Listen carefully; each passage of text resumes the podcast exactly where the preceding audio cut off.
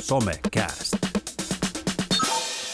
Tervetuloa Somecast podcastiin. Nyt kun nauhoitamme tätä lähetystä, niin on meneillään mediataitoviikko ja kuinka ollakaan meidän tämänkertaiset vieraamme ovat erittäin mediataitoisia. Tuija Aalto, Ylen sosiaalisen median päällikkö, tervetuloa. Terve. Ja meillä on täällä myös Päivi Lehtomurto, Temin päätoimittaja. Hei, kiva olla täällä. Ja vakioäänenä Kivinemen Juha Verkeltä. Moro. Ja minä olen Alastalon Jarno. Lähdetään eteenpäin. Somecast. Ää, mä otan ensimmäisen puheenvuoron täällä aikaiseksi ja puhun mediataitoviikosta. Ja tota, mediataitoviikko on tällaisen mediakasvatuksen teemaviikko, jonka tavoitteena on kehittää mediataitoja, vahvistaa aikuisten valmiuksia mediakasvatukseen. Ja mä vierailin heidän nettisivuillaan tota mediataitoviikon ja siellä on erilaisia tehtäviä, mitä voi kouluissa ja muissa paikoissa tehdä. Ja mä otin yhden tehtävän täällä meille. Tämä on kuvallinen tehtävä, niin tämä on tällaisen äänilähetyksen hieman haasteellinen, mutta mitä kuvat kertovat tunteistaan tehtävä. Ja alustuksena täällä lukee, että ihminen kertoo tunteistaan usein sanoin, mutta myös ilmeet, eleet ja asennot kertovat paljon siitä, mitä toisen mielessä liikkuu. Kuvat ovat yksi tapa viestittää niin tilanteista kuin niiden sisältämistä tunnelmistakin. Ja siellä tehtävää vähän muokkasin tähän sopivaksi, niin tavallaan tässä pitäisi kuvailla, että mitä tunteita nämä kuvat esittävät ja yleensäkin sitten, en tiedä miten tämä sitten mediataitoviikkoon saadaan liitettyä hyvin tässä. Mä olen napannut kahdesta mediasta, te voitte arvatella, että mistä medioista nämä kuvat on ja, ja älkää sanoko keitä kuvissa on, mutta minkälaisia tunteita nämä kuvat herittää. Lähdetään vaikka tästä kuvasta. No niin, pöydällä on tällainen yhden henkilön, hän on mieshenkilö ja kuva minkälaisia tunteita Tuija tuo kuva herättää sinussa ensimmäiseksi? No niin, tämä mieshenkilöhän on ajankohtainen, eli Matti Nykänen ja mulle herättää semmoista tiettyä kuumotusta, koska hän on aika hämärässä. Hänet on sivusta takapäin hiukan valaistu ja posken vasempaan puoleen sattuu tämmöinen tosi punainen valo. Mä en tiedä, minkä kohdevalaisimen siihen on joku asettanut. Vähän tämmöinen niin kuin kaksijakonen, että et aika kuuma kalle semmoisia tunteita herättää musta. Mitäs Päivi? No jotenkin tuosta Matin elekkeelestä tulee semmoinen olo, että on kyllä hyvin jotenkin skeptinen ja epäileväinen ja on ehkä semmoinen vähän, että mihin tässä on ryhdytty. Se on vähän sellainen, niin kuin, että jonnekin katsotaan. Mitäs Juha tunteita Matti sinussa herätti? No toihan on selkeästi, selkeästi jostain keikkapaikalla tuo kuva tuosta punaisesta valosta päätellen hyvin dramaattinen ilmehän viestii sitä, että ei, on nyt taas kolme ihmistä ehkä yleisössä, että ei nyt välttämättä ole ihan vahvasti mennä. Hmm. Et ei kaveri nyt hirveän iloiselta näytä varsinaisesti tuossa kuvassa. Hmm. Ja jos ajattelee tämä kuvan esittämä henkilö yleensä totuttu näkemään hiihto- tai hyppyhallari päällä niin kuin lumen keskellä, niin nyt se onkin tuommoisessa intensiivisessä hämärässä valossa. Niin. Oi, kun tätä nauhoitetaan, niin Mattihan kuoli, oliko se eilen juuri? Tuli se tieto siitä tai toissa Sunnuntai maanantai. Joo. Joo, mm. joo. Ja eilen uutisissa tästä levittäjä, mitä mä niin kuin katsoin, miettii juuri mediataitoviikkoa, niin että miten ihmiset levittivät sitä tietoa. Että se oli toisaalta ristiriitaista hyviä tunteita, mutta sitten Matti oli itse aika ristiriitainen henkilö, niin se oli mielenkiintoista, miten ihmiset reagoi. Toiset kertovat, että tällainen kansansankari, että surua osoitti sen kanssa, mutta sitten toisaalta taas nämä alkoholit ja lääkeriippuvuudet nousivat siellä. Väkivaltaisuus. Mun kuplassa ainakin näkyy niitä muistutuksia, että minkälainen ihminen tämä oli, että oli myös puukottaja. Kyllä. Mm, joo, tosi niin kuin ristiriitainen henkilö ja minusta se ei ehkä ollut hirveän yllättävää, että oli aika ristiriitaista se vastaanotto sitten myös. Ja sehän niin just, että miten tavallaan tällainen kansansankari ja vanke, että tämä on niin ehkä sen klassisen tarinan aineet myös Matissa, että miten on sitten noussut sankariksi ja sitten langennut ja, ja nyt on tällainen päätös. Ehkä hän sitten oli tarkoituskin kuolla nuorena. Sitten mulla on toinen kuva. Tämä kuva oli muuten Ylen nettisivuilta printattu. Nyt on toinen kuva ja tämä on tietenkin Demin sivuilta printattu. Ja lähdetään sitten vaikka päivistä, että minkälaisia tunteita hän herättää sinussa. No hän herättää, kerronko siis, kuka hän Kerro on? vaan. Joo, tässä on kuva Mikael Gabrielista ja on ollut niin tuota Demin julisteessa ja me tehtiin herättää niin sellaisia tunteita, että on todella ihailtu tyyppi mä kohderyhmässä. Tehtiin vähän aikaa sitten semmoinen musakysely ja siinä oli niin kuin top kolmosessa suomalaisista artisteista, että ketä eniten kuunnellaan. On hauska ja viihdyttävä tyyppi. Kuva myös osoittaa sitä, että on aika semmoinen luonnonlapsi, mutta ehkä myös semmoinen herättää myös ehkä vähän ristiriitoja. Ehkä on luonnon lapsena myös semmoinen tyyppi, joka välillä saattaa Eh, mediassakin kertoa hyvin ristiriitaisia asioita itsestään ja menneisyydestään. Oliko tämä se herra, joka tuli suoraan putkasta esiintymään kymmenvuotiaalle pormestarin koululaiskonsertissa tässä eräänäkin itsenäisyyspäivänä. En muistanut, tätä, en muistanut tätä yksityiskohtaa, no, mutta on ilmeisesti silleen ihan myös silleen villi ja vauhdikas elämä ollut ainakin niin. jossain vaiheessa kuvahan on hyvin niin kuin iloinen, jos tähän tota, nykäskuvaan verrattuna, niin hän on no. hyvin vapautunut ja tälleen niin kuin avoin hartiat, koko, koko sydän auki ikään kuin sille kameralle ja katsojalle ja hymyilee, että hampaat näkee, näkyy. Ja. Joo, sehän voi olla, että se viestii nyt sitä, että, että hänkin on kai jonkinlaisen murroksen äärellä ja tehnyt niin kuin ehkä myös semmoisia jotain elämänvalintoja mm. uusia, niin tuot, ehkä toi kuva on myös halunnut viestiä siitä, että nyt on joku tämmöinen uusi al- alku ja mm. katse aurinko. Mutta haluaa olla sellainen kuin on, ei peittele tatskoja, on vaan teepaita, mm. kaikki näkyy. Mm. Mitäs Juha on? Tosi toi, niin sun... sen verran leimoja, että niitä voi olla vähän hankala jo peitellä. Tarvitsee se hiihtohallari siihen. Jos mulla pistää valokuva aina silmään tässä molemmista tämä niin kuin aika reilu kontrastin käyttö niin kuin valokuvana. Hmm. Että mitä sillä sitten toisaalta taas halutaan kertoa, niin kuin tiettyä dramatiikkaa ehkä. Mutta se on ihan totta, että kaverista tässä niin kuin selkeästi välittyy tai halutaan välittää sellainen hyvin, tota, hyvin semmoinen vapautunut, vapautunut ja iloinen kuva vaikka niin kuin samasta jävästä varmasti saisi niin kuin hyvin raffinkin näköistä kuvaa, jos niin kuin haluaisi. Voisi olla siis ihan mielenkiintoinen kuvattua kyllä tämä herra. Ja tämän valinnan tein ihan sattumalta eilen, että valikoitu ensinnäkin kaksi mieshenkilöä ja sitten tavallaan nämä valokuvat ovat aika juuri, kuten Juha kuvaili, tällaisia kontrastisia kuvia tällä hetkellä. Että, että se, se niin kuin minusta kiinnitti huomioon, että onko tämä jotain. Mutta se mua kiinnostaa just, että tavallaan kuinka suosittuja tällaiset julisteet ja tämän tyyliset jutut, että kuinka tärkeä se on sitten tällainen iso kuva, minkä saa kotiinsa edelleenkin, niin miten se vaikuttaa esimerkiksi Demissä? No kyllä se on edelleen iso hitti, että julisteet herättää tosi paljon intohimoja äh, nuorissa. Ja tuota, ehkä uskon, että se on yksi tavallaan semmoinen paperin valttikortti tavallaan, että et nykyään et ei meidän tarvitse niinku Deminä ehkä kilpailla vaikka se, niinku Snapin ja Instan ja WhatsAppin kanssa niin kuin tietyissä asioissa, mutta sitten se niin kuin juliste on se, mitä me voidaan niin kuin tarjota, mitä ei sieltä niin kuin somesta saa. Ja että joo, ne kyllä herättää paljon intohimoja ja me jär, kysellään aina paljon, että kenestä pitää laittaa juliste ja me tehdään ne päätökset kyllä ihan silleen lukijoiden ehdoilla semmoisen nopeatahtisen mediajulkaisun, uutisjulkaisun ongelma on se, että mistä saa niin kuin hyviä puhuttelevia kuvia ja sekin voi olla osa syynä siihen, että miten uutiset henkilöityy, että halutaan nostaa se henkilö. Hmm. Että ne, jotka joskus vielä katsoo Ylen TV-uutisia, niin ne symbolikuvat ja ne semmoiset katunäkymäkuvat, kuvataan rakennuksia tai sitä, että kädet nostaa jotain pankkiautomaatilla. Ne ei ole vaan niin kiinnostavaa kuvaa kuin se, että kuvassa on ihminen. Hmm. Niin, ihminen herättää aina sitä tunteita ja tässä tehtävässä oli juuri kysymys tunteiden herättämisestä ja selkeästi tämä herättää tunteita.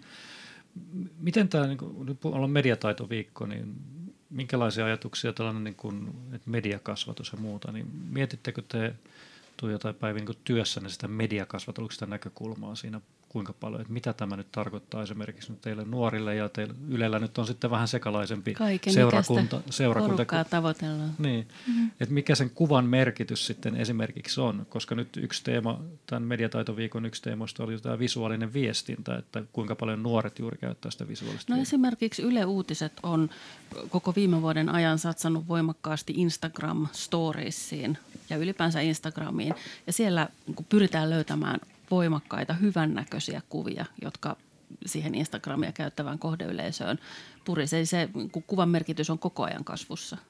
Joo, Joo meillä kanssa niin tuota, Demissä, jos miettii, niin me ollaan viime vuosina tosi paljon lisätty sitä, että kuinka paljon me niin itse kuvataan kuvataan eri julkisuuden henkilöitä. No tämä juliste oli pressikuva tuolta levyyhtiöstä, mutta pääosin niin kuin kuvataan itse. Ja se on nimenomaan sen takia, että me voidaan kertoa niillä eri tarinoita. Että meillä voi olla joku kansijutun yhteydessä me tosi humoristisiakin asetelmia, että me tavallaan kerrotaan siitä niin kuin näytetään sitä niin huumoria ja hauskuutta. Ja sitten me tosi paljon mietitään sitä, että miten me kuvataan esimerkiksi nuoria naisia, koska on ehkä aika paljon semmoisia vakiintuneita tapoja kuvata vaikka naista. Ja me pystytään rikkomaan sitä omalla esimerkillä. Että näyttää sitä, että, että vaikka, esimerkiksi vaikka semmoinen, että tarviiko kuvassa aina hymyillä – vaan voiko nainen tai tyttö olla semmoinen kuin se on. Että jos sillä ei sinä päivänä hymyilytä, niin pitääkö siinä kuvassa nyt välttämättä olla aurinkoinen Joo, ja sitten ylipäänsä se, että kuinka paljon on miesten tai miesoletettujen, naisten naisoletettujen kuvia mediakuvastossa, niin siitä mä huomasin juuri Suomen lehdistö aikakausjulkaisussa oli tämmöinen tilastotasa-arvopotti Twitterissä twiittaa reaaliaikaista seurantaa, että kuinka paljon mediajutuissa esiintyy miehiä versus naisia. Ja 2018 suomalaismediassa oli aina kaksi miestä yhtä naista kohden, että se, se niin yhteiskunnan rakenteet edelleen toisentaa sellaista todellisuutta, että miehet nyt tätä yhteiskuntaa pyörittää ja naisetkin on siinä vähän mukana. Mm. Niinpä. Ja sullakin on kaksi miestä nyt tuossa. Niin, sen takia Kuinka? mä koitin korostaa kävi? siinä, että tämä oli täysin sattumaa, että valitsin ensimmäisen. Vai oliko? Täys, niin, no en tiedä. Mutta se oli Ylen ensimmäinen, oli tuo kuva ja tuo oli Demin, ei lasketa kansikuvaa, mutta oli mm. ensimmäinen kuva, mikä tuli tuollaisena kokonaisena, minkä sain printattua. Että tavallaan Mä tajusin tämän, kun olin printannut, myös nämä, printa, printannut nämä ulos, mutta mä sanoin, että tämä oli täysin sattumaa. Niinpä. Niin kästijaksohan on kerrankin nyt tasapainossa. On, kyllä. Harvinaista kyllä. On. Ja se, se, se tavallaan, mun mielestä on niin mielenkiintoista sitten, että mikä, miten vaikuttaa, varmaan just Demin puolella vielä, kun teillä on niin nuori kohdeyleisö niin kuin siinä, että mikä vaikutus kuvalla on esimerkiksi juuri tuollaisella pienillä, että hymyileekö vai eikö hymyile. Niin, ja sitten meidän niin kuin yksi suosituimpia palstoja Demissä on semmoinen vahva ja ihana, jossa kuvataan, jossa on aina niin kuin haastateltuna ja kuvattuna joku tavallinen nuori. Ja yleensä kertoo sinne jonkinlaisia oivalluksia, mitä on saanut, esimerkiksi niin kuin ulkonäköpaineisiin liittyen tai semmoisen niin itsensä hyväksymiseen. Niin ne on ihan mielettömän tärkeitä meidän lukijoille. Niistä tulee aina tosi paljon palautetta. Että tavallaan se kokemus, että hei, joku muukin uskaltaa olla tuossa semmoisena kuin se on, niin se on ehkä nuorille se niin kuin tärkeä juttu, mitä ne demistä saa. Hmm. Miten tällainen positiivisen balanssi, ehkä nyt mietin just yleisesti tavallaan, kun siellä nyt on tietenkin uutisia ja mm. niin monen tyylistä, mutta onko se kokonaisuudessa esimerkiksi, mietitäänkö tämän tyylistä? Mietitään ihan hirveästi, se on meille hirveä haaste, kun jotenkin tuntuu, että se perusuutisjournalismi lähtee siitä, että maailmassa on ongelma ja haha, me ollaan hyviä journalisteja, kun me huomataan se ja osoitetaan se, etsitään syylliset vielä mielellään. Hmm. Kun pitäisi lähteä semmoista enemmän tasapainoisesta kuvaamisesta, että näin tällainen maailma on ja tällaisia hyviä asioita on. Mua on ilahduttanut ne monet kirja-arviot, mitä tästä Hans Roslingin faktojen maailmasta on, kun siinä koko ajan toistetaan sitä, että ei, asiat ei ole täydellisesti, mutta ne on silti menossa parempaan päin. Eli tavallaan kyllä sitä positiivista kehitys, niitä onnistumisia voi tuoda esiin ilman, että syyllistyy vaaleanpunaiseen unelmahöttöön. Niin ja mun mielestä itsekin tuossa huomaan siinä omassa kuplassani välillä sitä negatiivista aika paljon. Niin kuin sanotaan, mä ainakin toivon, että mediat tuo sitä kivaa positiivista höttöäkin aina välillä, että voidaan iloita. Varsinkin kun katsotaan tuonne ulos tällä hetkellä, niin siellä on pikkasen harmaata ja liukasta, että varokaa, ketkä kävelette siellä. Niin, ja voi olla yhtä aikaa positiivinen ja syvällinen. Näin että sen ei, niin kuin, ne ei tavallaan sulje toisiaan pois. Ei missään tapauksessa. Mutta mä toivotan kaikille hyvää mediataitoviikkoa ja näin me tunteilemme näiden kuvien parissa tällä kertaa. Tuija, mistä sinä haluaisit puhua? Digitaaliset elämänhallintataidot, jos laajennetaan siitä mediataidosta vähän laajemmin. Mua kiehtoo tällä hetkellä se, että miten automatisoitu päätöksenteko valtaa alaa, vaikuttaa meidän elämiin niin kuin kahdella tasolla. Ensinnäkin tietysti kuka ikinä on hakenut mitään opintotukea tai mitään tukiaisia tai mitään, niin siellä on yhä enemmän virastoissa tällaista niin kuin sääntöpohjaista, että jos tällaisia ja tällaisia tällaisia summia ja olosuhteita, niin laskutoimitustuloksena on tällainen päätös joko kielteinen tai myönteinen sen hakijan kannalta. Hmm. Eli, eli tämmöinen sääntöpohjaisuus tietojärjestelmiin nojaava. Hyvä. Ja sitten alkaa olla yhä enemmän sellaista niin kuin tekoälyä hyödyntävää, että otetaankin datamassoja esimerkki opetusaineistoja, että historiallisesti päätöksiä tässä asiassa on, on niin kuin näiden datojen pohjalta on, on niin kuin tehty tällaisia päätöksiä. Ja, ja sitten se ei olekaan enää niin avointa, että jos mä nyt saankin sitten, otetaan vaikka Esimerkki, että mä ostan jotakin verkkokaupasta ja haluaisin niin kuin kulutusluoton sitten rahoittaakseni tämän ostoksen. Ja sitten mä saankin kielteisen päätöksen. Ja sitten sieltä ei, ole, ei, sulle ei kerrotakaan, että no miksi sä sait kielteisen päätöksen. Minkä asian olisi pitänyt olla toisin, mm. että olisin saanut myönteisen päätöksen. Ja tästä on Suomesta ensimmäinen oikeustapauskin nyt päätös, että yksi kuluttajaluotottaja ei saanut tehdä sellaista päätöstä, että se kuluttaja ei itse antanut yksilökohtaisia tietoja siitä luottokelpoisuudestaan, vaan se profiloitiin jonkun hämärän logiikan pohjalta. Hmm. Ja tämä kulutusluottolaitos perustelee sitten yhdenvertaisuusvaltuutetulle, että no sehän tulisi hirveän kalliiksi tehdä päätös niin kuin jokaisen mm. kohdalla niin kuin henkilökohtaisesti. Mm. Että automatisoidusti tälle niin kuin datamassojen keskiarvojen pohjalta yleistetään, että, että ton tyyppiset ihmiset nyt ei yleensä maksa niitä luottoja takaisin, että eipä myönnetä sitten tällekään. Mm. Ja tämä on epäreilua ja tämä on lainvastasta. Ja, mm. ja niin kuin haluaisin, että ihmiset havahtuu kyseenalaistamaan ympärillään olevaa tämmöistä automaattista päätöksentekoa, että – menikö tämä varmasti oikein? Millä perusteella tämä päätös on tehty? Että ei oteta annettuna ensimmäiseksi niitä päätöksiä, mitä saadaan. Ja tuossa on tosi, niin kuin, esimerkiksi tuossa päätöksessä en tiedä mikä on vaikuttanut, mutta vaikuttuuko siellä joku etnisyys tai muu tausta sitten esimerkiksi siinä automaatti, että tavallaan, että mikä on, tai onko sinne laitettu joku nimialgoritmi tai joku muu, että mikä mm. katsoo, että mikä on vähän oudompi. Tässä oli yksi mainoskampanja, missä oli julkisuuden henkilöt hakeneet jotain, oliko se lainaa juuri, mutta nimet se oli, oli muutu. työpaikkaa. Työpaikkaa. Työpa- työpaikkaa. Työnimiprojekti, se oli loistava projekti. Et siinä oli justiin muutettu sitä niin kuin, osa niin kuin romania, osa niin kuin muu, maahanmuuttajataustasta, mutta, mm. mutta CV oli pysynyt samana. Tämä Ylen uutinen tästä luottohommasta vuodelta 2018, niin siinä oli otsikkona, että keinoäly syrji sukupuolen, kielen ja asuin paikan perusteella. Okei. Okay. Miele, onkohan siellä niin kuin esimerkiksi sitten Korso versus punavuori. Kauheasti kiinnostaisi päästä Asut katsomaan. väärässä paikassa, puhut väärää kieltä, oot väärää sukupuolta. Niin. Mm.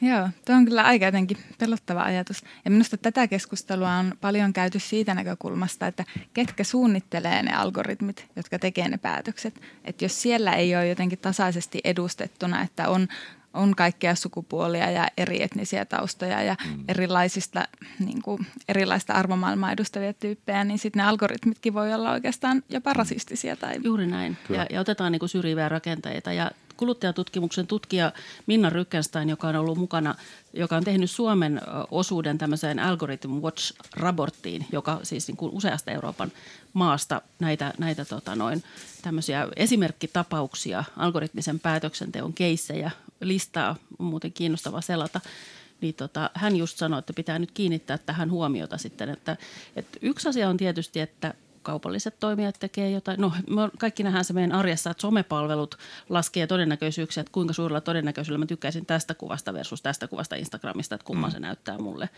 Ja, ja se, me otetaan se niin kuin annettuna, että näinhän se toimii. Mutta sitten tämmöiset niin tärkeät asiat, niin kuin mä oon hakemassa vaikka töitä tosiaan. Ja jos siellä sitten jotenkin täysin sumeesti mut karsitaan sieltä, mä en pääse minkäänlaiseen seuraavaan vaiheeseen jollakin perusteella, mikä ei ole niin kuin oikein, niin mm. Siinä kohtaa menee pieleen. Mm. Jos miettii, että missä vaiheessa nämä menee enemmänkin sitten vaikka johonkin opiskeluvalintoihin ja tämän tyyppisiin niin kuin nuoriin liittyviin asioihin, mm. niin se on kyllä jännittävä niin Joo, ja tuossa voi niinku käydä niinku tavallaan nuorelle ihmiselle silleen ohrasesti, että, että jos on luottamusta yhteiskuntaa, että, että no kyllähän nyt viranomaiset nyt tietää, mitä ne tekee ja hmm. mä oon nyt vaan sit niin huono, kun mä en nyt päässyt tonne tai saanut tätä. Niin kannattaa vähän kysyä perään, että mistä tämä päätös tuli?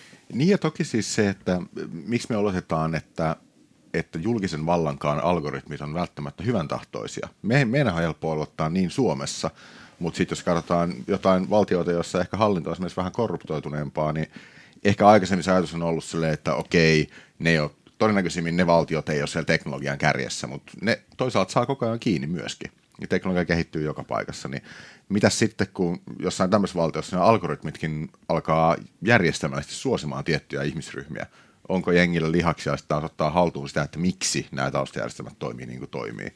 Tai mitä sä sanoit siitä aikaisemmin, että eh, ketkä kaikki niitä algoritmeja tekee, niin toisaalta miten esimerkiksi nuoret saadaan mukaan siihen prosessiin. Kuka on se henkilö, joka myöskin vähän tulkkaa sitä prosessia niille nuorille, jotka ei välttämättä ole niin valveutuneita siinä, että miten se avataan niin, että nuoret pääsee myös siihen mukaan. Tätä jossain vaiheessa yritettiin ää, Euroopan tasollakin tuossa tota, ää, niin kuin internet governance-asioissa, tavallaan, että kuka määrittelee, millä periaatteella tietoverkot toimii yleensä ottaen. Siihen kyllä on aika pirun vaikea saada nuoria mukaan. Jos on joskus vaikea osallistaa paikallistasolla nuoria, niin entä sitten tällaisiin prosesseihin, mm. se on vielä haasteellisempaa. Mm. Ja sattumalta, kun on mediataitoviikko ja nyt puhutaan automatisoidusta teoista, niin kohtasi myös raporttia Kiinasta, missä on automatisoitu sitten taas sisällöntuotanto. Et Suomessakin on ainakin Yle tehnyt tota, tiettyjä botteja, niin kuin mitkä tekee uutisia ja pystyy tekemään. Mä oon nähnyt aina sen niin kuin teknologian myönteisenä, kauhean positiivisesti, että voi tulla tällaisia kivoja uutisia. Mutta sitten mä luin tästä, että miten se on otettu niin kuin propagandan välineeksi, että automatisoitua sisällöntuotantoa mahdollisimman useille ja räätälöityä ja tehtyä, ja sillä niin kuin pyritään edistämään tiettyä aatetta ja tiettyä näkökulmaa. Niin, niin sekin on aika mielenkiintoinen, että koska meidän pitää sitä alkaa katsomaan täällä, tai koska meille aletaan tuottamaan, varsinkin mm. kun on taas nyt vaalivuosi.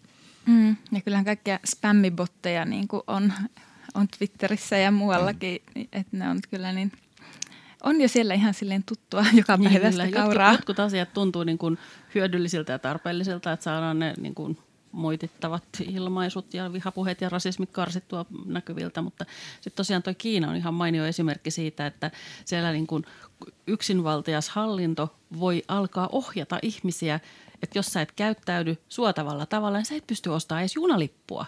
Hmm. Sä oot huono kansalainen, sä et sit matkusta mihinkään, et me, metrolla mee. Niin on vähän kuin meilläkin koulutusdioissa verkessä aika usein on sellainen, sellainen lause, että digitalisaatio ei ole jotain, mikä tapahtuu tulevaisuudessa, vaan se tapahtuu nyt ja se on jo monella tapaa tapahtunut. Niin samalla tavalla se, että niin kuin ei Black Mirror välttämättä ole mitään tulevaisuuden dystopiaa, vaan, vaan niitä asioita tapahtuu jo. Joo, nimenomaan. Siis no, mm. veroehdotus on yksi esimerkki tämmöistä tietojärjestelmäpohjaisesta mm. automatisoidusta päätöksenteosta, johon me suhtaudutaan aika suopeasti, mm. koska se säästää meiltä aikaa ja vaivaa ja halutaan mm. luottaa. Verottaja on aika hauska veijari somessakin. Mm. Ja nythän tota vero, uusi veropalvelu oli automaattisesti viedä toiminimen tekijöiltä tota, joku alvivero ja nämä hommat, vaikka ei olisi ehkä pitänytkään, että se olisi pitänyt ilmoittaa eteen. Ja tämä oli täysin automatisoitu ja nyt sitä pitää jotenkin sieltä pyytää takaisin. Mutta pitäisikö näissä lomakkeissa, mitä joudumme tä- tai saamme täytellä internetissä, niin ilmoittaa, että tämän päätöksen tulos on automaati- automaattinen? Erittäin hyvä kysymys. Joo, joku tuommoinen niin merkki siitä, että tämä tullaan käsittelemään automaattisesti ja luepa se tuloskin sillä silmällä, että tähän ei ole ihminen käyttänyt harkintaa eikä ole niin. ajatellut sua henkilökohtaisesti. Se on yleistänyt jotain. Aivan. Vähän niin kuin jos Voltista tilaa ruokaa, niin siinä vaiheessa kerrotaan, että hei nyt tämä järjestelmä on saanut tämän ja sitten siinä kerrotaan, että ihminen on nähnyt tilauksesi. Niin sama, samalla tyylillä voisi sitten kertoa jossain Joo. muissa, että nyt ihminen on nähnyt tai ihminen ei ole ihminen nähnyt ei tätä. ole missään vaiheessa nähnyt nyt tätä. Niin mä näinkin jossain mm. somessa kuvan tuosta ja mä nauriskin, että mikä tämä, mutta joo nyt mä ymmärrän sen, että ihminen on nähnyt tämän tilauksen. Mm. Joo. Toisaalta mä tiedän yhden tota, äh, kaupungilla aikana työskennelleen hahmon, ja kollega kysyi vieressä, että mitä sä teet, ja sanoi, että mä luen mun sähköpostia, eli se maalas aina sivullisen kerrallaan paino delete, että kaikki meni suoraan roskakoriin. Silloin oli periaate, että se ei koskaan lukenut se sähköpostia. Okay. Mutta ihminen vanha... käsitteli sen inbox. Kyllä, mutta tuli siinä vaiheessa sinne pingi, että ihminen on nähnyt tämän sähköpostin delete. Ja, juuri. No e, ehkä tulevaisuudessa emme erota, että kuka on ihminen ja kuka on potti tai mitä, mitä sieltä tulee, mutta kannattaa olla valppaana tällä hetkellä. Niin siis seuraava askelhan on se, että ihminen on ymmärtänyt tämän viestin. Niin. Että se pitäisi arvioida jollain tavalla. Ja, ja ihmisen siinä ymmärtämisessä on niin kuin avustanut potti. Pitääkö Ehkä vielä kertoa? hyvin todennäköisesti. No. Juha, mä näen sun edessä tuollaista jotain vihreätä ja jonkun kirjan tapainen. Joo, vihreä kirjan tapainen. Tota, ajattelin jutella tästä osittain ainakin tässä Maker-toiminta nuorisotyössä, joka on meille tullut nyt tota, tammikuun lopussa tuli painosta ja, ja tota, eilen saatiin vihdoin viimein ö, omatkin kappaleet käsiin. Hauskasti mielenkiintoinen tämä globaali, globaali touhu siinä mielessä, että tämä kirja ehti Vantaalta nopeammin Luxemburgiin ja Puolaan esimerkiksi, kuin mitä tämä ehti meille tänne Hel- keskust- keskustaan Helsinkiin. Mm. Näinkin voi käydä. Öm, tavallaan tämä liittyy me lähdettiin siis alun perin tekemään teosta siitä semmoista hyvin käytännönläheistä, että miten maker-toimintaa voidaan tehdä nuorisotyössä, osana digitaalista nuorisotyötä, mutta tämä muuttuu vähän matkan varrella sikäli, että lopputulema on ehkä enemmänkin sitä, että mitä maker-kulttuuri ja niin kuin maker-toiminta tarkoittaa potentiaalisesti nuorisotyön kannalta. Tässä on myös semmoista käytännön juttua, mutta kaikista eniten tässä ehkä puretaan sitä osiin, että mitä kaikkea tämä tarkoittaa ja yritetään niin kuin innostaa ihmisiä. Ja ainakin mun mielestä Maker Talk sikäli linkittyy mediataitoviikkoon ja toisaalta näihin tota, digitaalisiin taitoihin, että mä jotenkin pidän hirveän paljon ilmasta, mitä itävaltalainen kollega käyttää, ää, joka on digitaaliset elämäntaidot, mm. mihin liittyy, liittyy just mediataidot, siihen liittyy teknologiataidot, siihen liittyy kaikki, niin, kaikkea tämmöiseen niin kuin digitaalisuuteen liittyvä niin kuin taitosetti. Ja se on jotenkin mie- hirve, mun mielestä hirveän mielenkiintoinen tulokulma, että jos me tehdään yksinään niin kuin mediakasvatusta, niin se ei ole puolestaan niin tehokasta kuin jos me ymmärretään se teknologiaa, mikä vaikuttaa sen niin kuin median taustalla, sekä niin kuin ohjelmistopuolella että sitten ihan niitä fyysisiä laitteita myöskin, että miten teknologian kanssa vuorovaikutetaan ja muuta, niin, niin se voi, mun uskoakseni se voi avata ihan älyttömästi uusia jotenkin katsantokantoja myöskin tähän niin kuin mediamaailmaan. Mm.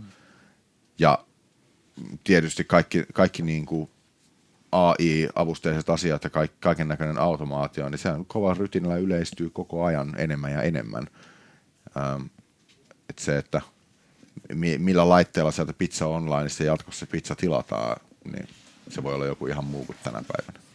Vaikea sanoa. Mutta paljonko tämä on sellaista väline edellä keskustelua, tämä maker-toiminta nuorisotyössä? Sitten? Onhan se ihan älyttömästi. Et kyllä aina, toisaalta meidänkin pitää tarjota joku väline aina niin kuin esimerkkinä, että tästä voidaan lähteä liikenteeseen. Et niin kuin puhutaan hirveän abstraktisti vaan siitä, että tämä nyt on tämmöistä kaikkia tämmöistä teknologista värkkäilyä, niin se jää hirveän avoimeksi. Mm. Tämä kirja mun mielestä onnistuu aika hyvin, tai moni näkökulma onnistuu siinä. Yksi kundi alkaa kirjoittamaan siitä, millainen hippiopettaja hänellä oli perusopetuksessa. Ja sitten loppujen lopuksi artikkelin aikana sitoo sen niin kuin tämän päivän niin maker-kulttuuriin, mikä oli mun mielestä aika mä ens, ensimmäisenä hänen vedosta luin, niin mä olisin, mistä tämä jätkä oikein selittää, mm. että on niin, niin kaukana aiheesta, mutta ei ollutkaan loppupeleissä. Hmm. Mun kosketuspinta maker-kulttuuri on pari, muutama kerran oli jossain kaapelilla ja missä niitä oli niitä semmoisia jotain maker-festejä. Joka niitä mahtoi järjestää? Workfest vai Workfest. Workfest, joo. joo. joo. silloin siellä hallissa lenteli droneja vähän se mm. ensivaiheen droneja, mitä silloin oli. Siitä on monta vuotta. Mm. Mihin ne kuihtu? Teette sitten nyt kohta uudet? Äh, Hyvinkäällä on ollut nyt äh, yksi tota, äh, värkkäilyfestari, oli just tässä ihan pari kuukautta takaperi. Et kyllä niitä järkätään. Ei mitenkään älyttömästi maailmalla paljon enemmän. Et maailmalla on paljon esimerkiksi niinku Viinissä on oma niin kuin Vienna Maker Fair, joka on niin kuin säännöllinen vuosittainen tapahtuma ja hemmetin iso sellainen. Et meiltä ehkä puuttuu semmoinen traditio vielä sellaisissa tota, niin kuin isoissa jutuissa. Et meidän kirjastothan meiltä tekee kovaa vauhtia Maker-toimintaa, mikä on tietysti hirveän kiva ja hyvä tapa demokratisoida sitä, koska se palvelee Vaikka kaikkia kansalaisia. Tai jotain. Kyllä. Joku Demi on muuten julkaissut 3D jotain malleja. Tai Ei olla Demin kulma tähän värkkäykseen? No, meidän pitäisi ehkä lähteä miettimään sitä yhdessä nuorten kanssa. Mm. Mutta et joo, siis kaikki tämmöinen niin kuin, jotenkin konkreettinen luova toiminta kyllä mm. niin kuin kiinnostaa nuoria, että tavallaan mm. se voisi olla ihan hauska idea.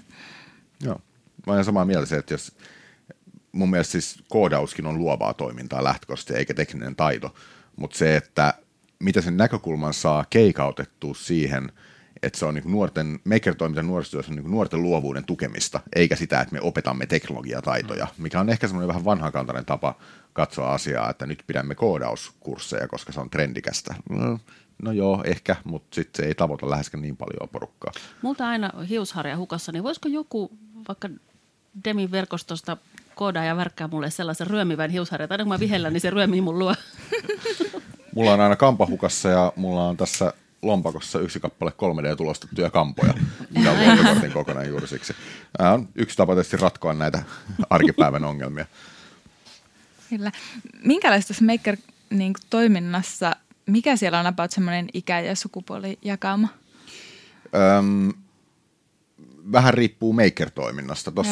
Tuossa näkyy tuossa nurkan takana on yksi tämmöinen keppihevonen, mihin on yhdistetty tota, mikrokontrolleri, niin se voisi esimerkiksi vedota varmaan niin kuin keppariharrastajiin, mm-hmm. mikä on sitten taas voi, lähtökohtaisesti niin kuin enimmäkseen tyttöjä. On mm-hmm. siellä poikiakin joukossa, mutta enimmäkseen.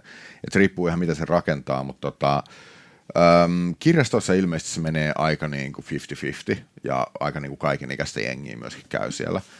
Öm, nuorisotoimessa sitä ei tehdä vielä tarpeeksi, mä en osaa sanoa. Mm-hmm. Veikkaisin, että vetoo enemmän poikiin edelleen.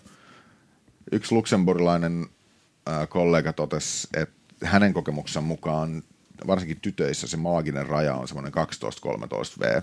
Ja jos sitä ennen ei olla saatu innostumaan teknologiasta, niin todennäköisesti peli on menetetty, koska sit kiinnostaa Nyt todennäköisesti sanoit muut asiat. maaginen, mm. niin tota, mä olin 2014 Web Summitissa mm. ja siellä kaveri, jonka nimen unohdan, mutta hän luennoi otsikolla lumotut esineet. Mm. Vähän, miten tehdään niin kuin ihmisille ymmärrettäväksi tätä esineiden internettiä mm-hmm. ja, ja sitä. Niin se oli niin kuin lumotut esineet, että on joku taikamiekka, joka tietää, milloin ne viholliset on ja välähtää mm, mm. Tai, tai jotain. Että, että jos sitten lähtisi tämmöisten 12-vuotiaille mimmeille niin kuin lumottujen esineiden kautta, mm. niin se voisi purra. Joo, joo. Siis, siis siinä pitää löytää vaan se oikea tulokulma. Että just se, että ei lähde se teknologia edellä, että nyt meillä on Arduino-kerho, vaan että nyt tehdään jotain siistiä liittyen siihen, mikä teitä kiinnostaa.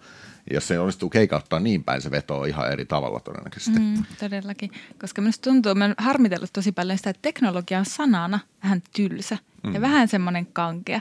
Mm. Että tavallaan jos miettii englanniksi niin kuin jo lyhempi tech niin kuin on jo semmoinen jotenkin heti paljon niin kuin inspiroivampi. Mm. Että teknologiaan ehkä liittyy vähän vääriä mielikuvia tällä hetkellä mm. ja se vaikuttaa myös siihen oikeasti isoihin valintoihin, että minkälai, valitseeko tytöt pitkää matikkaa tai lähteekö ne lukeen niin kuin teknologiaa vai lähteekö ne lukeen humanistipuolelle. Mm. Että tavallaan mm. se on jotenkin Miele- me tarvitaan nyt paljon ihmisiä tekemään, tekemään näitä mielikuvan muutoksia. Että mm. tämä on siksi ihan mahtava juttu, että jos aletaan järkkää vaikka jotain tuommoisia oikeasti luovia tapahtumia. Mm. Niin.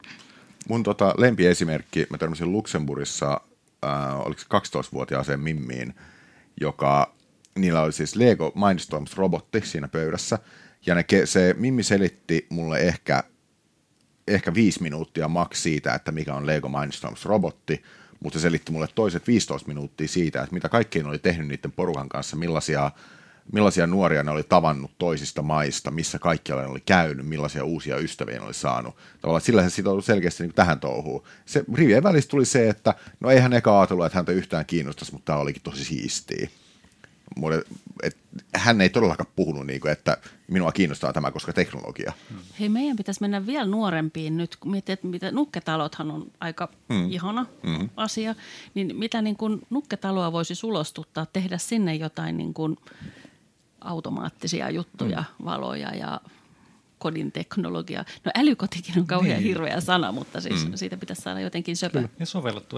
Mua pelottaa ehkä se, mikä Juhan pöydällä tällä hetkellä on, mikä voisi, en tiedä, olisiko nukkekodissa kauhean hyvä, mutta siinä on mm. tulossa sellainen automaattinen silmä, mikä seuraa sulle. Mä en tiedä, miten se liittyy nuorisotyöhön, mutta kuitenkin se vaikuttaa hauskalta ja maagiselta ja hienolta. Mm. Mutta toisaalta sitten taas sitä eteenpäin, niin ties mitä sitä eteenpäin animaat, mikä tämä on tämä leffa, leffoissa käytettävä teknologia, sitä käytetään. Mm. Kyllä. Mä oon nähnyt siis yhden projektin, missä joku, jossain Disney-leffassa on semmoinen toteemi, mikä laulaa, niin tyyppi oli tehnyt juurikin Arduino, servoja, kaikkea muuta, niin siinä oli, se oli niin kuin, se pystyi ohjelmoimaan sen ää, tornin niin, että se biisin mukana synkkasi niin kuin silmät räpsyjä kääntyi ja suut kävi, ja se toteemi laulo. Se oli niin kuin, harrastelija robotiikkaprojekti. Mm. Oli ihan mielettömän makea. Kuka muistaa semmoisen kodin älypupun? Niitä oli semmoisia napatstakkeja, semmoinen 15 senttiä korkea. Sen korvat heilu, se signaloi niin kuin kahdella korvalla ja väläytteli eri värejä. Siihen sai jotain mm. RSS-fiidejä tai Joo. se luki niin, niitä Mikä sen niin kuin, toiminnallisuus oli? se Ei. oli tota puheesta tai tekstistä puheeksi syntetisaattori ja sitten tämmöinen okay. niin kodin informantti, tämmöinen väläyttelijä, mm-hmm. että jos sulla okay. on tullut uusi maili, niin se Saatko heilauttaa korva? Olisiko siinä jopa ääniohjausta ollut silloin jo? En muista. En muista. Mutta mäkin harkitsin, mutta se maksoi ihan älyttömästi.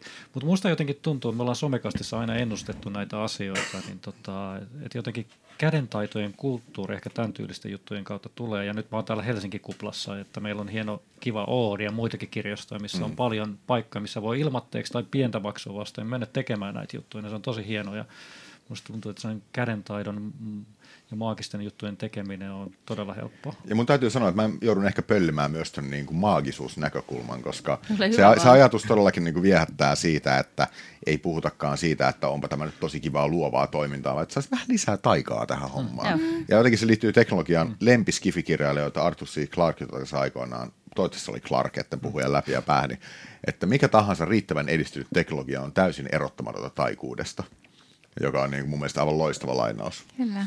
Näin se menee. Te ehkä näette nuorisotyöntekijät, jotka kuuntelette tätä näin niin kuin tänä vuonna Verken tota, työntekijät niin jossakin taikakaavuissa tai velhohattu päässä ja esittelemässä Arduino-taikoja. odottakaa mm. vaan, pitäkää puhelimenne valmiina. Sieltä tulee kohta Niantikilta se Harry Potter Wizards Unite, Aa. se Pokemon Gosta seuraava AR-peli, joka villitsee meidät mm. tänä vuonna. Oh, ja silloin me olemme hulluna tuolla kadulla vilisemässä taas. Keräämme taikaesineitä. Nähdään siellä. olemme kolme alustusta tähän podcastiin kuulleet ja nyt on Päivin vuoro. Joo. Ajattelin tänään, että haluaisin jutella teidän kanssa siitä, että minkä takia niin somea ja digiä ei hyödynnetä tarpeeksi nuorten kanssa toimimisessa ja niin nuorten osallistamisessa. Et vähän taustaksi niin, että me kaikki niin tiedetään, että Z-sukupolven nuoret haluaa vaikuttaa ja haluaa osallistua. Et esimerkiksi just nyt mediataitoviikon kunniaksi, tai itse asiassa oliko se jo sanomalehti viikon niin tuota kunniaksi, toi Sanomalehtien liitolla oli tehty kysely. Edellinen nuorisobarometri vahvisti saman asian ja me ollaan Demissä myös huomattu, kun me ollaan tehty meidän kyselyitä niin kuin ihan sama asia. Et osallistuminen kiinnostaa, että muun muassa ilmastonmuutos, vähemmistöjen puolustaminen ja esimerkiksi omaan kouluun liittyvät asiat kiinnostaa tosi paljon. Mutta se, mikä minua jotenkin harmittaa tosi paljon, että nuoret jotenkin kokee, että ne ei oikeasti saa vaikuttaa ja niiden ääntä ei kuunnella tarpeeksi. Et meidän kyselyissäkin se oli joku yli 70 prosenttia, jotka sanoo, että niiden mielestä nuorten mielipiteitä ei kuunnella tarpeeksi. Mm. Ja sitten tässä tulee semmoinen ristiriita, koska mekin Demissä sitten törmätään tosi paljon siihen, että tehdään töitä eri organisaatioiden kanssa, jotka haluaa tavoittaa nuoria eri tavoin, niin sieltä tulee sitä viestiä sitten, että ei nuoria kiinnosta ja mistä ne nuoret löytyy ja mm. miten ne saa niin. osallistumaan. Mm. Niin sitten sit jotenkin tuntuu, että tässä on semmoinen hassu ristiriita, että nuoret kokee ehkä, että some on luontainen tapa niille vaikuttaa ja se mitä tarjotaan onkin ehkä sitten jotain ihan muuta. Että jos mm. miettii vaikka tämän nuorisovaltuustotyyppistä toimintaa, että se on mahtavaa toimintaa, mutta pitäisikö sen lisäksi olla vielä jotain vähän helpompaa ja hauskempaa niin kuin vaikuttamisen tapoja. Niin haluaisin ehkä haastaa nyt vähän keskusteleen siitä, että miksi, mikä meitä aikuisia ehkä pelottaa tai, tai onko jotain muita esteitä, että sitä niin kuin somea ei hyödynnetä tai että oletteko te kuullut jotain hyviä esimerkkejä mm siitä, että miten oikeasti on sille hauskalla tavalla osallistettu nuoria? Mulla on ehkä, mä oon pyörinyt aika paljon kanssa osallisuuskuvioissa edellisessä elämässä, eli mä työskentelin aikaisemmin Helsingin kaupungilla tuossa tota, ruutijärjestelmässä, joka on se Helsingin, Helsingin tota, ää, nuorten vaikuttamismalli. Ja tota, mä olin osana sitä, mä olin myös ää, tuolla oikeusministeriössä speksaamassa niin nuorten, nuorten tota, osallisuuspalveluita – ja se oli jännä jotenkin, missä se pyöri se keskustelu siellä, että tämä on tämmöinen alusta ja nuoret voi tänne jättää aloitteita. Ja lopputulos oli se, että sit siitä alustasta ne viedään sinne oikeisiin vaikuttamisen kanaviin, nämä nuorten aloitteet. Mä kysyin, että nostin tassun pystyyn, se, että, että mikä tämän alustan niinku funktio on? No, täällä voidaan niinku niitä aloitteita tehdä, ja, mutta niin, että ne ei ole oikeita aloitteita. Mm. Ei ole ne ihan oikeita. No, miksi ei niihin aloitteihin voi vastata täällä? No kun niihin pitää vastata siellä oikealla alustalla. niin, mutta miksi nuoret ei alun perinkin, miksei niitä auteta tekemään niitä aloitteita sinne? Mm. No kun meillä on tämä nuorten alusta. oh, hakkaa otsaa, että miksi? Tavallaan se, se, niin politi- se kaksijakoisuus, että halutaan, että nuoret osallistuu ja samaan aikaan Vähän se osallistuminen, leikisti. se karsinoidaan tosi tarkkaan mm. tiettyihin asioihin. Ja se liittyy tähän algometri- äh, algoritmi ei algoritmi, al- algoritmi kommenttiin, tämä ei ollut freudilainen lipsahdus, tota, algoritmikeskustelu on sikäli, että kuka päättää, mihin osallistutaan. Se on aina se mm, ensimmäinen mm. kysymys, mikä pitäisi ratkoa, koska yleensä se ei ole ne nuoret, jotka päättää, mihin osallistutaan. Ei, ja se, että se on tosi niin kuin, äh, masentavaa, että jos se nuori kokee sen, että sillä on annettu joskus joku mahdollisuus, mm. lainausmerkeissä mahdollisuus osallistua, mm. ja sitten se ei etene mihinkään. Mm. Tai että lopulta tehdään ihan päinvastoin. Että oli kiva, nice to know, niin kuin, että kiva kuulla sinun mielipide, mutta. Kyllä. Mm. Ja sitten joillakin brändeillä, toivottavasti ei viranomaisilla, se sometoiminta voi olla sellaista niin kuin, äh, sitoutumista, sitoutumisen vuoksi pöhinää ja mm. hömpsötystä. Mm. Semmoista, missä ei olekaan mitään väylää sitten sinne oikeasti, että viedä sitä tietoa eteenpäin. Mm. Et se, se on vaan niin ihmisten viihdytystä ja vähän osana jotain markkinointia ja vähän niin tavoittavuuden hakemista ehkä. Mm. Että ei olekaan suunniteltu sitä prosessia niin, että täältä Instagram niin kun replystä nyt ihan oikeasti voisi olla joku hyvä pointti, joka viedään sitten eteenpäin jollekin, mm. jonka työhön se kuuluu ja jolla on se kuulemisvelvollisuus. Mm. Mm. Mä tuli mieleen heti tuo Instagram Stories, just, että sen kautta niin saisi vaikka mitä kysyttyjä mielipiteitä tosi helposti polleja ja mitä mahdollisuuksia tänä päivänä onkaan. Mutta edelleenkin mä nyt kärjistän, että justiin monet brändit tai tuotteet tai muut sitten, niin se on edelleenkin sitä yhdensuuntaista, vaikka se on mennyt ollut pitkään, niin se on justiin tuollaista höyhätystä ja huutelua, että ollaanko sitten, onko se sitä sitten, että ei olla valmiita kuuntelemaan siellä vähän mm. pidempään? Niin, koska se ehkä se vaatii siinä niin kuin tietyssä vaiheessa pikkusen lisää minuutteja tai tunteja, mm. mm. että tavallaan, mutta se oikeasti kannattaa, koska sitten varsinkin mm. silloin, jos me ollaan tekemässä nuorille niin mitä järkeä on tehdä jotain, mistä ne nuoret lopulta ei ole kiinnostuneita? Mm. Niinpä. Mä oon Ylen kontekstissa mm.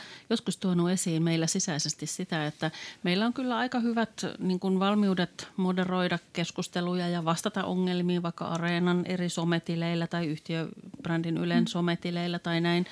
Kyllä tulee, jos on konkreettisia ongelmatilanteita tai kysymyksiä, niin kyllä niihin hoidetaan sit vastaukset mahdollisimman ripeästi. Mutta sitten jos tuleekin joku idea tai ehdotus tai aloite, niin ei olekaan oikein prosessia niin kuin sen viemiseksi eteenpäin.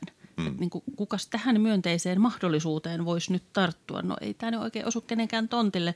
Pannaan se nyt tohon johonkin, vien terveiset eteenpäin ja sitten oikein hyvällä säkällä joku muistaa sen myöhemminkin vielä ja tuo sen esiin oikeassa mm. asiayhteydessä.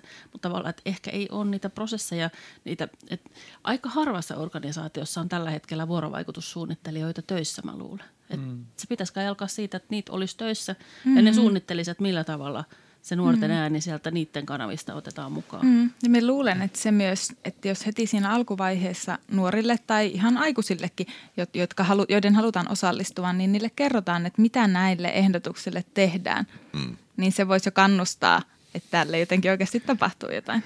Ja se, mitä nuorten osallistusprosessissa on nähnyt, se perusvirhe on toisaalta se, että, että siinä prosessin alussa sanotaan, että voitte vaikuttaa mihin tahansa. Ja sitten 80 prosenttia asioista todetaan, että ei. Niin se, et, et, ei ihan oikeasti ei vaikutusmahdollisuuksia ole, koska se liittyy just tosiaan siihen prosessiin. Että jos ei niitä ihan oikeita vaikuttamisen mahdollisuuksia ole, koska kaikki on itse asiassa pureskeltu tavallaan ihan perustason nuorisotalokontekstissa tarkoittaa sitä, että nuoret saa osallistua siihen, miltä talo näyttää. Siellä on joku yksi, yksi määritelty seinä, jonka värin ne saa päättää, ja that's it. Niin eihän se nyt oikeasti määrittele ihan hirveästi sitä niin kuin, talon tilaa ja olemista mm. millään tavalla. Tuleeko meille kellekään mieleen niin kuin positiivista hyvää keissiä? Vaikut, missä oikeasti on päässeet vaikuttamaan ja mistä on alusta lähtien kuunneltu ja sitten oikeasti menty sen mukaan? No, Meillä tietenkin Demi. jos, jos, jos saa näet, nostaa Totta omaa häntä. Joo. Tuota, äh, ensi viikolla ilmestyy siis tuota Demiltä uusi tämmöinen chat fiction draama nimeltä Inside. Ja siinä me nimenomaan pilotoitiin tämmöistä, mainitsit, että miten Instagramissa on hyviä noita pollityökaluja ja niin äänestyksiä ja näitä. Mm. Me perustettiin sinne semmoinen niin ryhmä, suljettu ryhmä sitten, niin kuin, että sinne ei, sitä ei päästy näkymään kaikki. Ja me siellä niin kuin kyseltiin todella pieniä, suuria päätöksiä niiltä tyypeiltä. Ja ne sai äänestää, että me tehtiin niitä valintoja niin kuin sen mukaan. Mm. Että tavallaan sitten se on niin kuin, voidaan laittaa leima sille sarjalle, että hei, tämä on niin kuin oikeasti mm. nuorten tekemä ja niin kuin nuorten hyväksymä. Tai mm. että ne teemat on niitä, mikä niitä kiinnostaa. Ja ne on päättänyt sille, että minkälaisia emoja nuoret oikeasti käyttää. Mm. Tuo on hyvä esimerkki. Kyllä se Joo. sisällöntuotannossa on mahdollista, kun mm. se suunnitellaan. Niin. Että esimerkiksi Yle Kioskilla on tämä äh, äh, Aleksi Rantamaan ohjelma, joka aina esittelee jonkun YouTubessa jonkun historiallisen ilmiön tai henkilön tai jonkun, niin se tehdään sillä tavalla, että kommenttikentässä mm. jengi tekee ehdotuksia ja päättää, että mikä on se seuraava aihe. Mm. Mutta tämä pitäisi vaan skaalata niin monelle eri elämän mm alueelle. Totta. Niin, että ihan hyvinhän, että voisiko se olla joku niin kuin, jonkun nuorisotalon niin kuin ohjelmaa ja muuta niin kuin suunniteltaisiin tolleen tosi vuorovaikutteisesti. Mm. Ja niin kuin mm. Se edellyttäisi niitä vuorovaikutustaitoja niiltä asiantuntijoilta, joiden duuni on sit vastata, että se suunnitelma valmistuu. Eli asiantuntijoiden vuorovaikutuskoulutus, tai onko se sitten ratkaisu? Kyllä. Mutta nyt on pakko niin kuin, mm. tähän loppuun, loppuun kysyä, koska nyt on eduskuntavaalit, niin miten nuoret saadaan enemmän, niin kuin, tai miten nuorten ääniä pystyisi kuuntelemaan paremmin, ettei ne jää sitten sinne? Koska nuoria varmasti, mä väitän kanssa, että kiinnostaa niin kuin myös päättäminen tuolla puolella ja liittyen nyt on ilmastoa ja ties mm. mitä. Terveyttä. Lasketaan nyt ensin se äänestysikäraja 16, niin rupeaa kiinnostamaan, kun pääsee äänestämään. Niin. Mm, mutta mm. siis meille kyllä tulee joka tuutista sitä viestiä, että, että ilmastonmuutos huolestuttaa ja niitä ärsyttää se tosi paljon, että aikuiset ei tee mitään asialle. Että tavallaan ei vaadi minusta ihan hirveästi niin kuin salapoliisitaitoja, että löytää ne mielipiteet. Mm. Että voi mennä kattoon keskustelupalstoja tai someen kysymään tai ihan vaan mihin tahansa varmaan niin kuin nuorisotilalle, että hei juttelet, jutellaanko siitä, että mikä niin kuin nyt huolettaa. Niin tuota, että se mm. vaatii ehkä vain enemmän mm. viitseliäisyyttä. Eli eduskuntavaaliehdokkailla menkää katsomaan Demin keskusteluita tai Ylen kommentteja ja sen uutisten kommentteja. Yle Uutisten tai Yle Fi Yli, niin. tai Yle Kioski YouTubessa. Kyllä meidät löytää aika monesta paikasta ja, ja se niin kun, vaikea on mennä sanomaan että sille, että yleisesti valveudun nyt eduskuntavaaleista. Että kyllä se on nimenomaan sitten sen niin kuin aiheen kautta. Mm. Mm.